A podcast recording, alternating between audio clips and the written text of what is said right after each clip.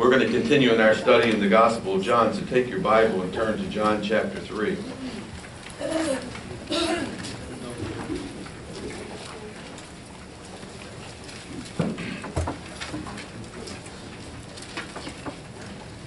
And this week, the pastor began a series on uh, Mission one eight, which is the new vision for the church for the next two weeks, or next two years.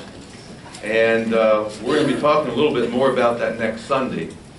And uh, as Wellington said, make sure you pick up one of the workbooks, because this is a book that you can take home with you, and there's questions and answers and scriptures, and it will help you go through the Mission one eight philosophy. Okay. I read on the internet this morning that there are only eleven more Fridays before Christmas.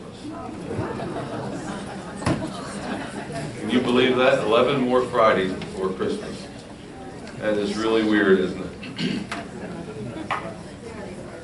Okay, well, today we're going to look at one of the best known but least understood uh, passages in John's Gospel.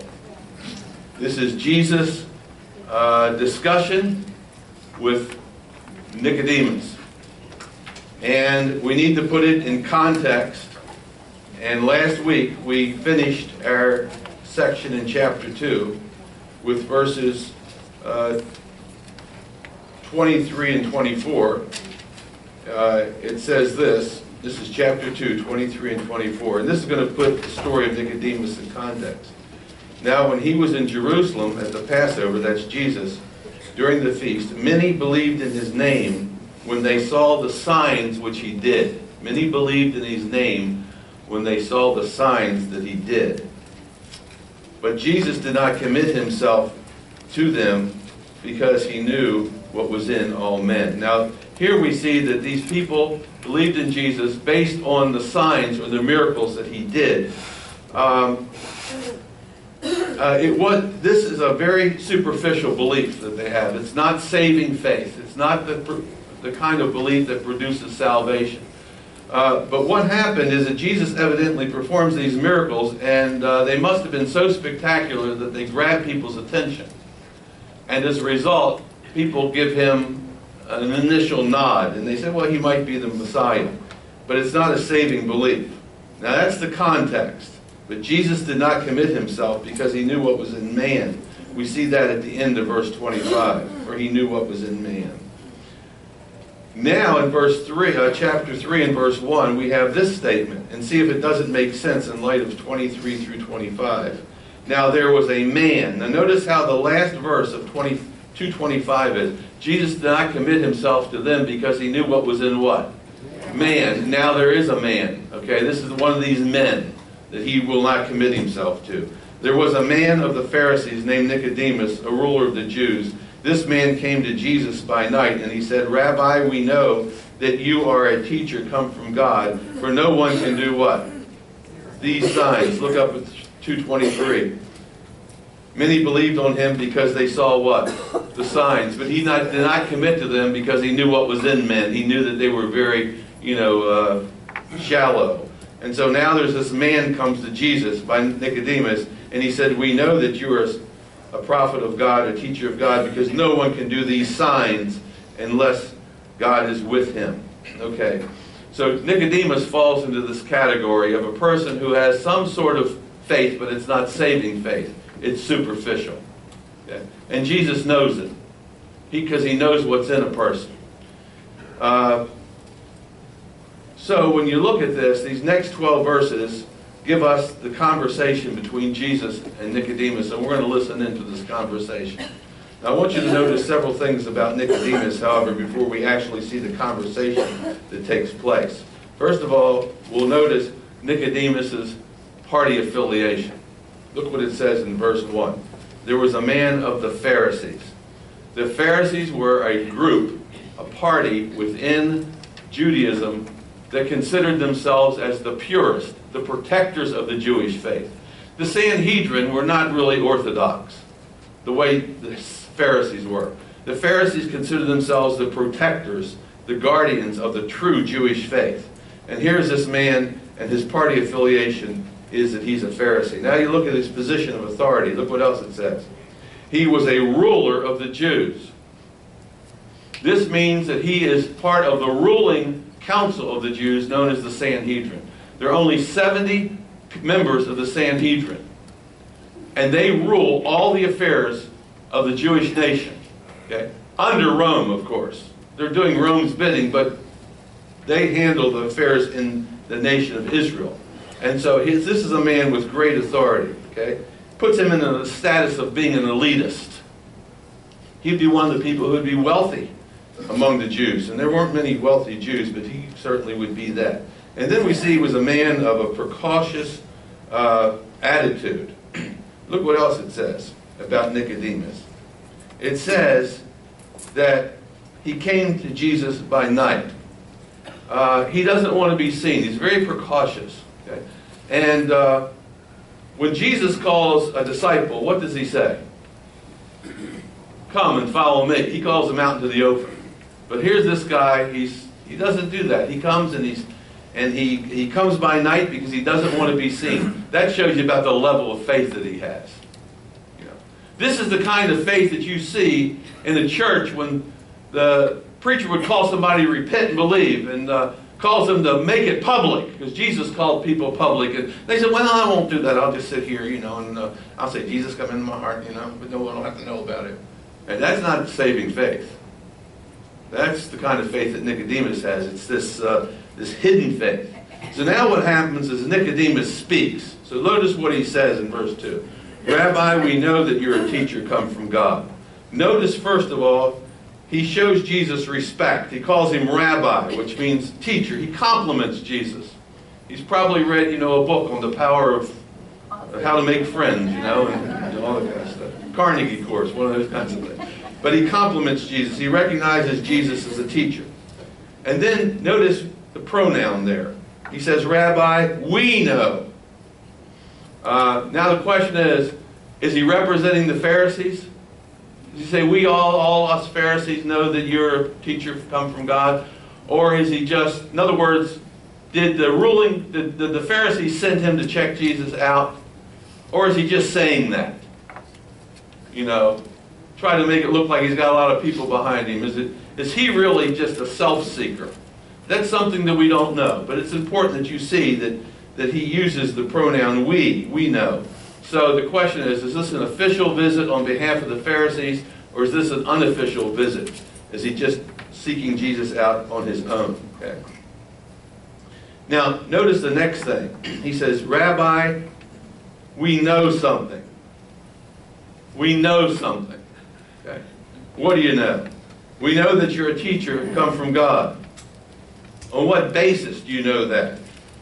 Because no one can do these signs that you do unless God is with him. In other words, we know that you're a teacher come from God because we've seen what you can do. Seeing is believing. Is that right? Is seeing believing? We know that you're a teacher come from God. We can make that statement because we see the signs. And no one could do these things unless God was with him. Is that true? Can magicians deceive you? Can they call fire down from heaven? If you didn't know they were a magician, they could pass themselves off as having power. Can psychics deceive people? They might not be able to deceive you, but they can certainly deceive a lot of people. So seeing is not necessarily believing. See? And the emphasis here is on the word know. Look at that. We know something. Here's what we know, and he tells it. Now Jesus speaks. Now, he, this is very interesting in verse three. Jesus answered and said, verily, verily, or most assuredly. He says, okay, you know something? Now let me tell you what I know. Let me tell you what I'm certain about. Verily, verily, truly, truly, most certainly. Okay, you say you know this? Let me show you what I know. Here's what I know. Verse three. I say to you, that unless you're born again, you cannot see the kingdom of God. You can't tell who's from God or who's not from God. You can't tell whether I'm doing these miracles by the hand of God or I'm doing these miracles by Satan. You can't tell that. Or whether I'm just a deceiver and I'm a magician. You can't tell that. Why not? He says, because what do you have to be to be able to tell that? You have to be born again. You see that? You can't discern what's from God unless you're born again. It doesn't say you, you won't. It just says you can't. You see that? See the word can't there? You don't have the ability to discern what comes from God and what doesn't come from God. Unless you're what? Born again in verse three. Now what does that mean, born again?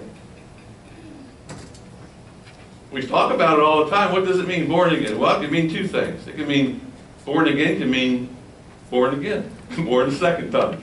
That's the first thing. Also, it can mean, in the Greek, born from above, which means birthed by God. Okay? Two things. Born again a second time, or birthed from above. Okay? Uh, Jesus says you cannot know when God's moving unless you have been born from above or born again. That's why the media, that's why the press can't tell the difference between a Jehovah's Witness and a real Christian. That's why they can't tell the difference between a Mormon and a Christian. See, that's why they can't tell the difference between Benny Hinn and Billy Graham. They don't know the difference. Why not? Because they haven't been born again. They can't. You wonder how, how can they be so blind that they can't tell, that they can't distinguish between the two? How can that be? Here's the reason. What does Jesus say in verse three? Unless you're what? Born again, you can't see, you can't discern, you can't figure out what comes from the kingdom of God. Now notice the phrase kingdom of God there. What in the world does that mean? See, there are a lot of words that we just sort of let roll off our mouth, but we never define them. You can't see the kingdom of God. The kingdom of God, according to Jesus and John the Baptist, was an event and a, that was going to start when God broke into time in a very unique way. This was going to be an end-time manifestation of God. And God breaks in in a very unique way in the person of Jesus. And Jesus is God's representative. And Jesus does God's building. And then eventually, Jesus is going to go back to heaven. He's going to send down the Holy Spirit. And the church is going to be the venue where God's bidding and the kingdom of God work is being done. And that's what this is talking about here. John prepared the way for the kingdom of God. Remember that? He came on the scene and he said, repent, for the kingdom of God is at hand. He prepared the way for it. But Jesus announced it. And Jesus embodied it. Jesus performs God's bidding and performs the miracles. And Jesus is doing something brand new. Something that was never done before. He's beginning a new creation. He's forming a new family of God. Okay? You have to be born again. You're born one time into this creation. You're born a second time into a new creation that God's forming called the kingdom of God. Okay? And is manifested through the church and through individual Christians. So now, Jesus says, unless you're born again. So what happens? Nicodemus says, we know, and what does Jesus say? You can't know. Nick says, we know. What does Jesus say? You can't know. Unless what? You're born again. This is not a nice conversation. So, now Nicodemus comes back. A little pushback here. He's not going to let Jesus get away with that. So he comes back with a sarcastic dig. Notice what he says in verse four. Nicodemus said to him, how can a man be born when he's old? Can he enter a second time into his mother's womb and be born? Jesus says you must be born again. And Nick says, what do you want me to do? Hop back in my mother's womb? What do I do? One step at a time? One foot at a time? Hey, this, Nicodemus doesn't really believe that a human being could do that, get back into his mother's womb, does he? If he does that, if he believes that, he's a turnip. Right? He's not a teacher of Israel. He's not a ruler of Israel. Obviously, he doesn't believe that can happen. Birth begins life. You don't get back into your mother's womb when you're an old man. In fact, when you're an old man, where's your mother? She's dead. So what kind of response is this? It's a sarcastic response.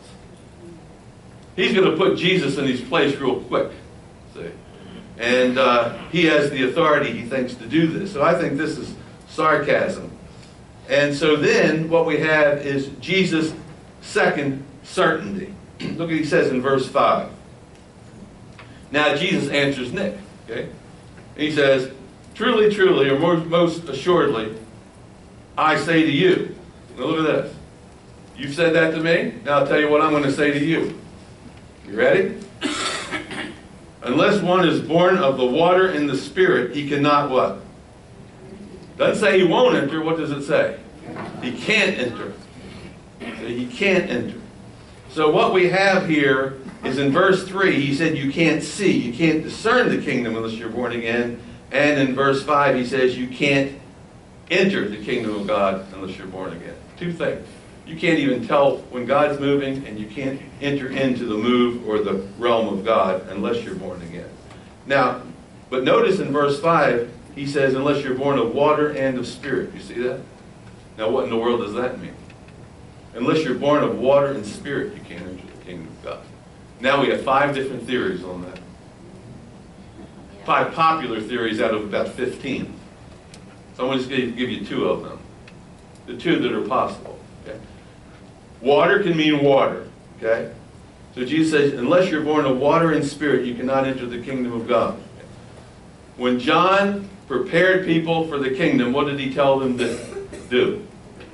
Get baptized in water. He said, I baptize you in water. That would prepare you for the arrival of the kingdom, but it didn't get you into the kingdom.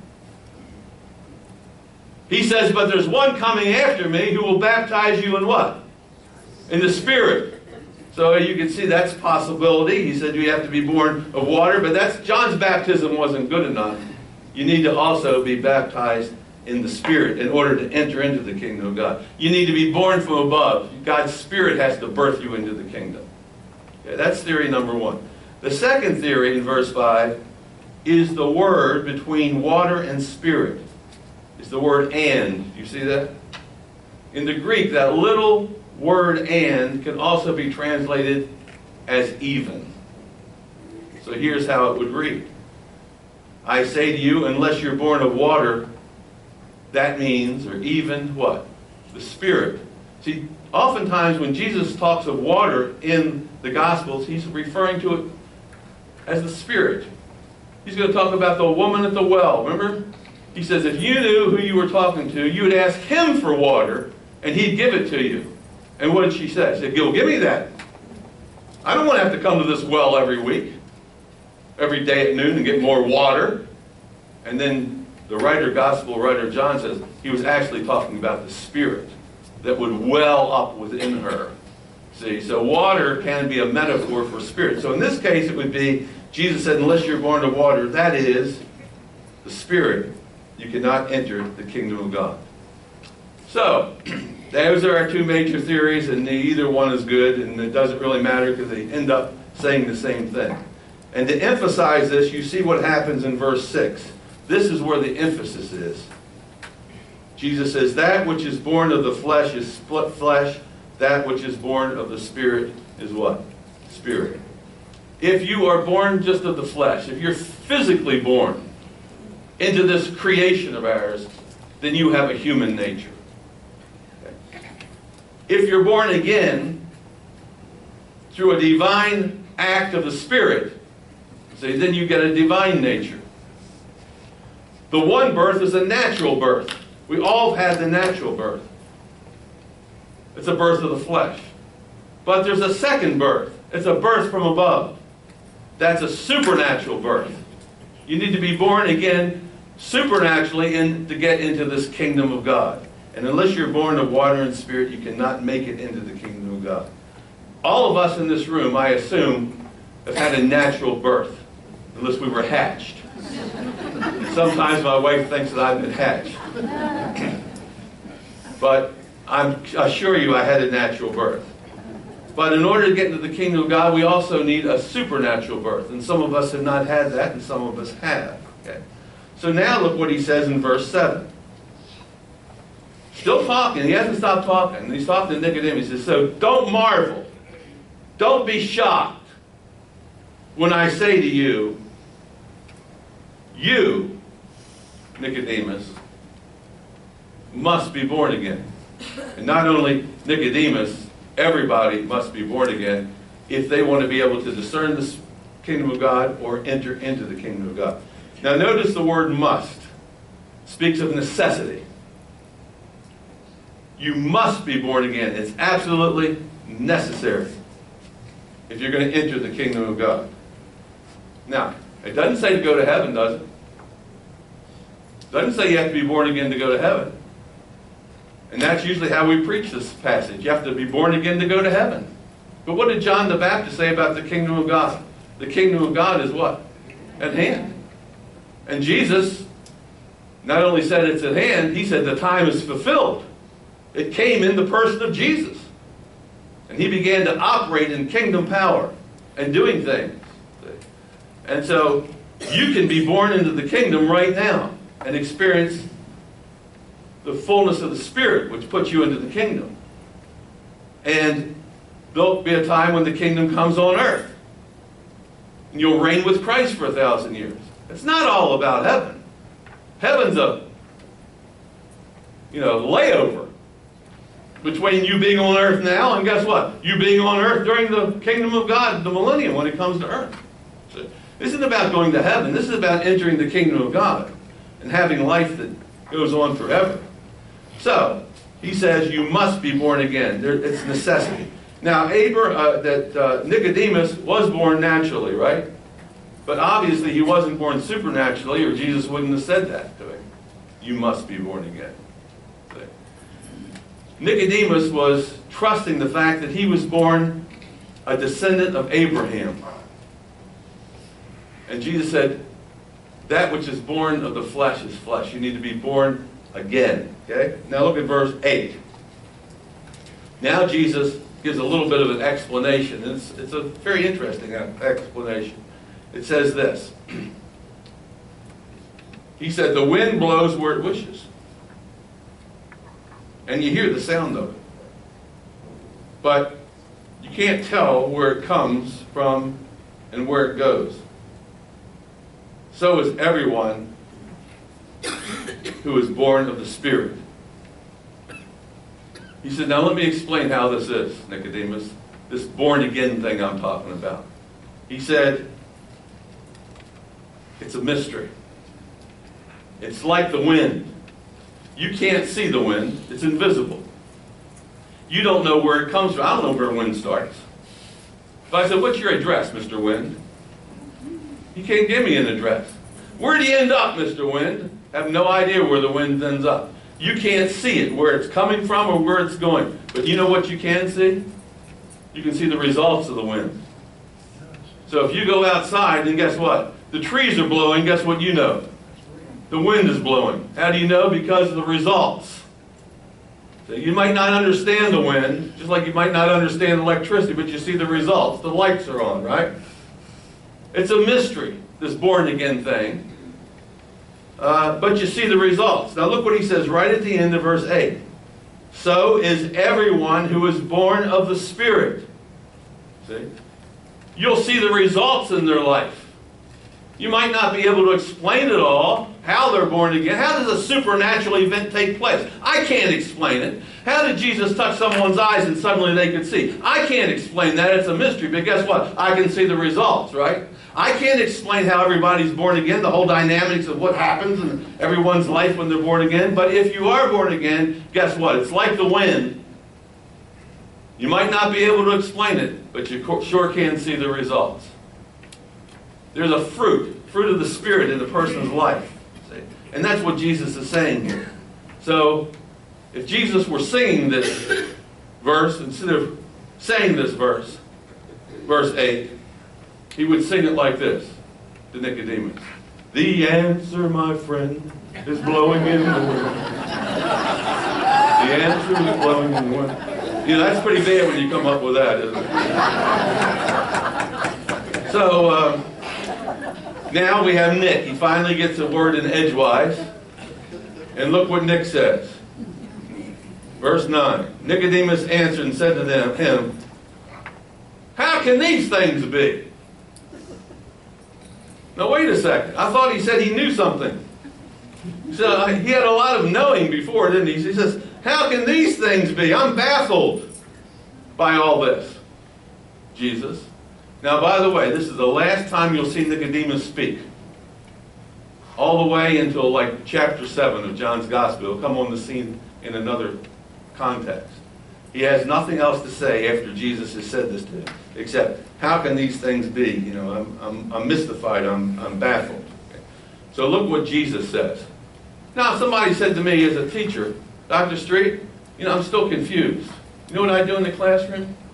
I say, well, let me reiterate. Let me try to explain a little bit better.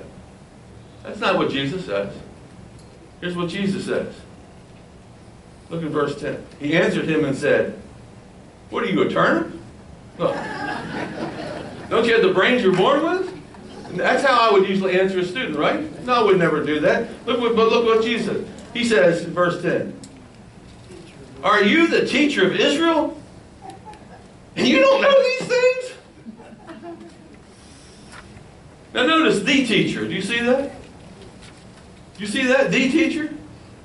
Nicodemus called him a teacher, called Jesus a teacher. Nicodemus is the teacher of Israel. That means he is the lead teacher for the nation of Israel. He sits in what's known as the chair of Moses on behalf of the Jewish people.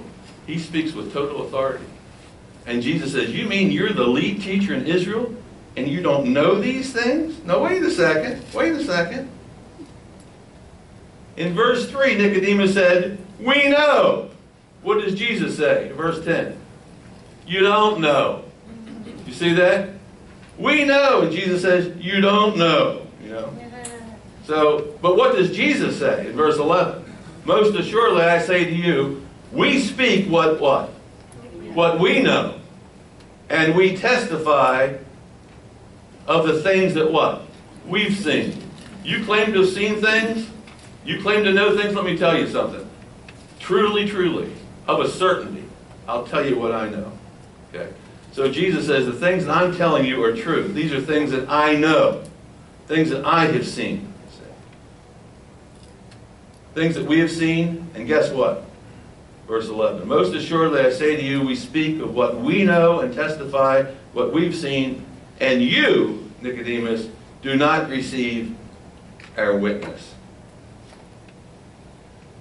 You know, you're, you're just not accepting it. This man's problem is he, he's afraid to take Jesus at his word. Now, how can Jesus know certain things? How can Jesus see certain things? It's because he's the spirit man. He's the spirit man. Because when he was baptized, and John the Baptist baptized him, guess what happened? The end-time spirit that for, begins to formulate the kingdom of God comes upon Jesus.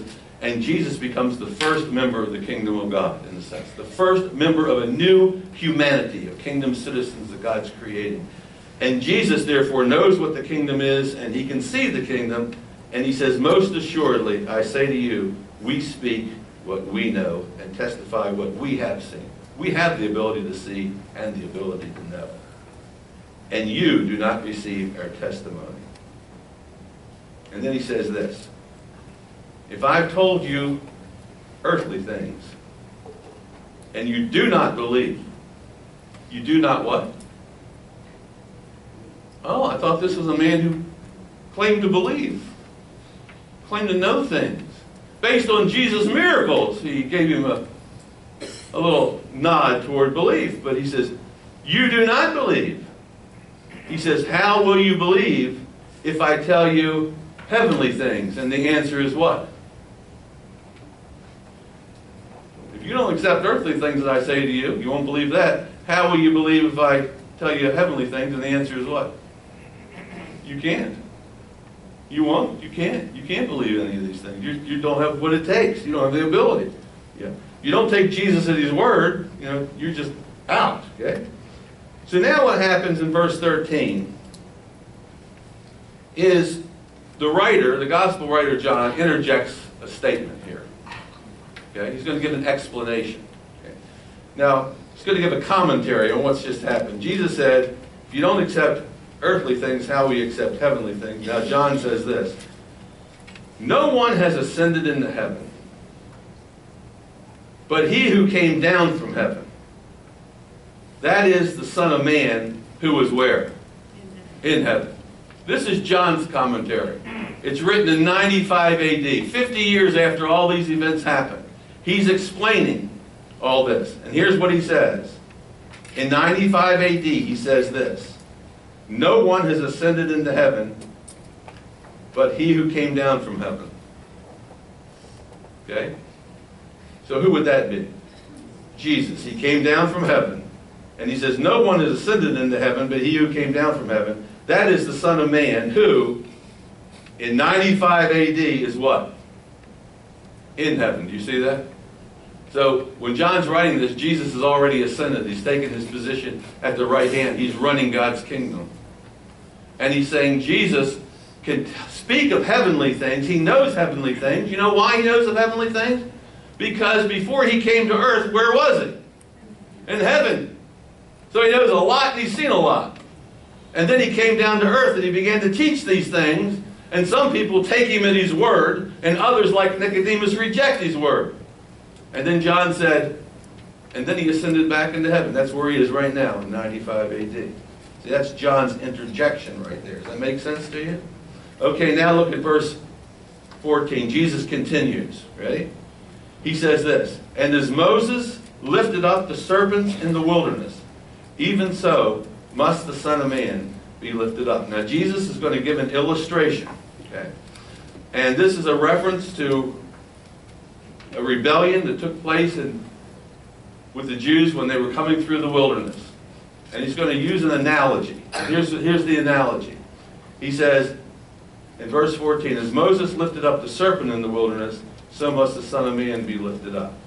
Now remember what happened. The Jews come out with Moses and they start grumbling, don't they? And so God sends poisonous snakes to bite them, vipers to bite them. And the poison enters their system. And they start dropping over left and right. Incurable. Sort of like the Ebola plague that's going on right now. And the people finally cry out and say, Moses, do something, do something. So Moses intercedes on behalf of the people. And he says, God, these people are dying left and right from these snake bites. What should we do? God said, here's what I want you to do. Get a brass, make a brass serpent. And put that brass serpent on a pole and stick it in the ground. I want it to go about ten or fifteen feet high and tell the people just to look upon that serpent. And if they look upon it, they'll live. So Moses thinks, this is sort of crazy, but I'm going to do what God says. Right? So he does it. He puts a brass serpent on a pole, sticks it high up, and he says, God says if you want to live, look upon the serpent and live. And those who looked upon the serpent lived. They were healed of the poison.